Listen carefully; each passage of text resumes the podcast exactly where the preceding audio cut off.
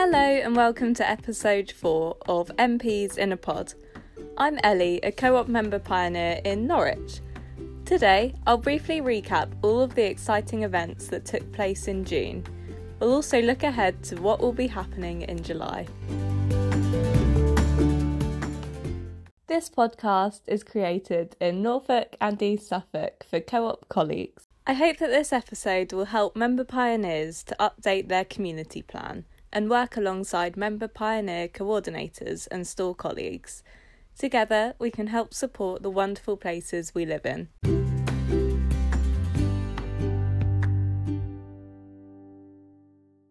June was Pride Month. This is a season dedicated to celebrating the LGBTQ communities all around the world. The aim is to help create a world where LGBTQ people thrive as completely equal members of society.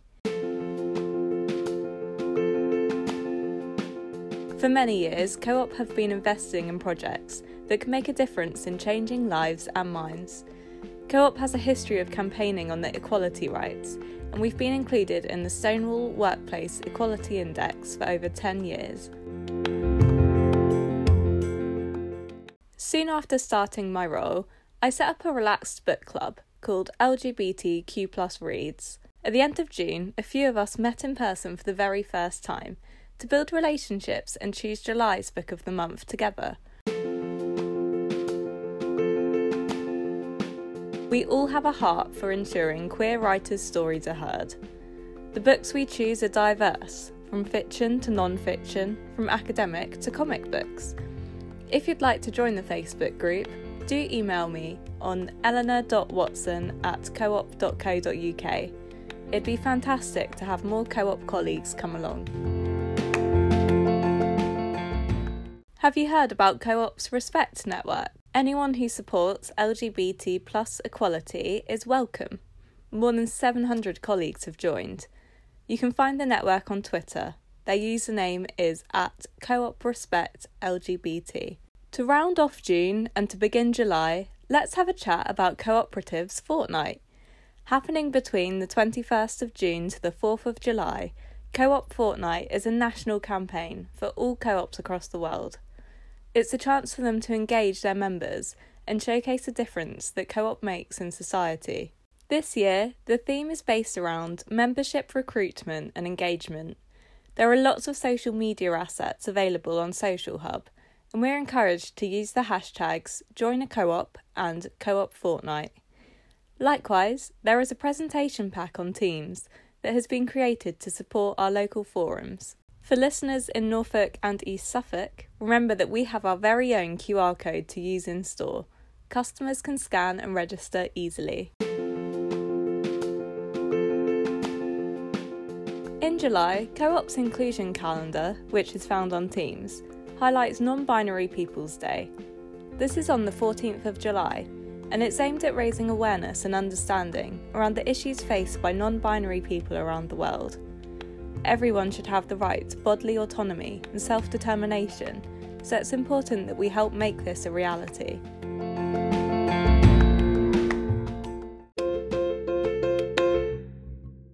There are a few more national days that I think would be worth noting. For instance, July the 2nd to July the 11th is National Barbecue Week, and July the 5th to July the 11th is hashtag Glad to Care Awareness Week, where care homes across the UK get involved. World Chocolate Day is July the 7th. July the 15th is World Youth Skills Day, and July the 24th is Samaritan's Awareness Day, called The Big Listen.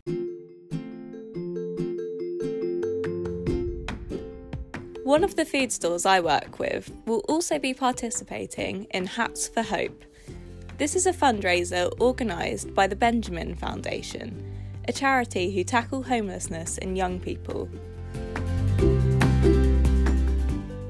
Hats for Hope is running throughout July and it's a great opportunity to raise some money.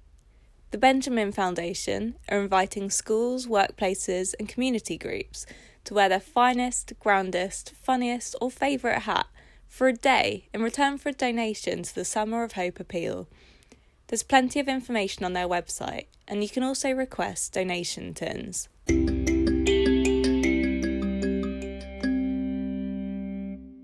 Hi, Ellie. I'm really pleased to be here today to talk to you about um, a little project that we got started in in the town where I'm an MP.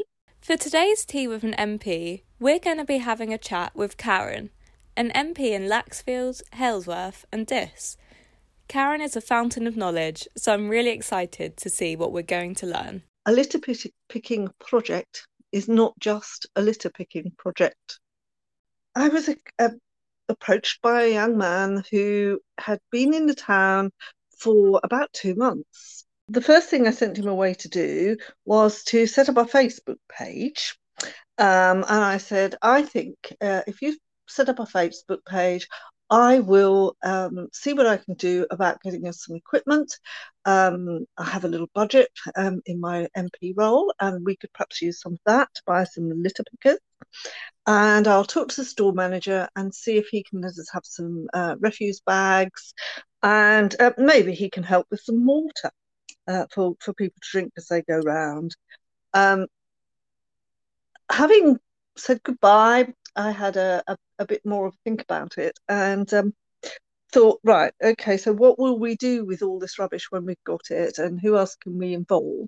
And so I made links with a, a local town councillor uh, who I thought could be very helpful to us and got him to um, approach the, the council. They invited uh, George along to um, talk to the council about what he was doing and it was agreed that uh, uh, they do an annual litter pick as councillors, and um, they agreed that that could become our kind of launch event.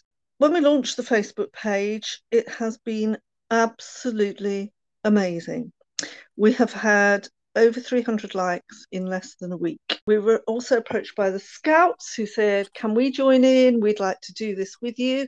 Um, and lots of people offering to come along and get involved and help. I also made an introduction um, for George to the youth group, the local youth group in the town, who uh, were writing on social media that they had um, a gardening group that they wanted to get restarted uh, after lockdown, but they needed some tools sharpened. So I felt that perhaps there was a, a, a synergy here, and um, got in contact with with them and said, you know, this is George. He, this is what he's doing. That resulted in George attending a meeting with the young people and talking to them about their aspirations for the town. At the moment, we've got some ideas uh, that have all come out of this one project, and we're looking at a community fridge. I'm actually just in from a meeting with um, lady from the youth group who also run the local FareShare project.